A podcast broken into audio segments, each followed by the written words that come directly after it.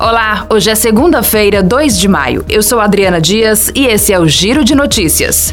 A Polícia Federal deve reforçar a segurança dos candidatos à presidência do Brasil nas eleições deste ano.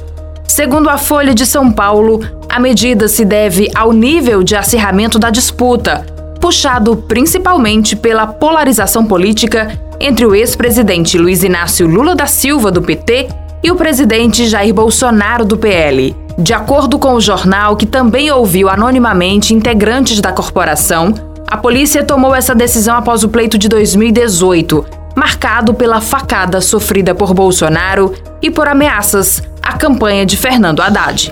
Um turista de Pernambuco morreu na manhã deste domingo na praia de Jericoacoara, litoral oeste do Ceará. Segundo o relato de testemunhas, o empresário Rafael Antônio de Oliveira, de 29 anos, teve um mal súbito enquanto tomava banho de mar.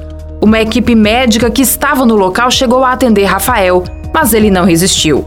As causas do óbito serão analisadas em laudo pericial e o caso é tratado como um possível afogamento. Testemunhas narram que Rafael passou mal, mas saiu do mar ainda andando.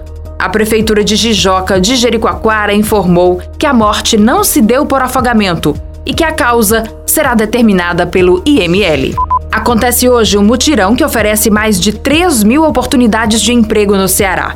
Em todas as 18 unidades do Instituto de Desenvolvimento do Trabalho, IDT, haverá concessão de créditos e encaminhamentos para serviços autônomos.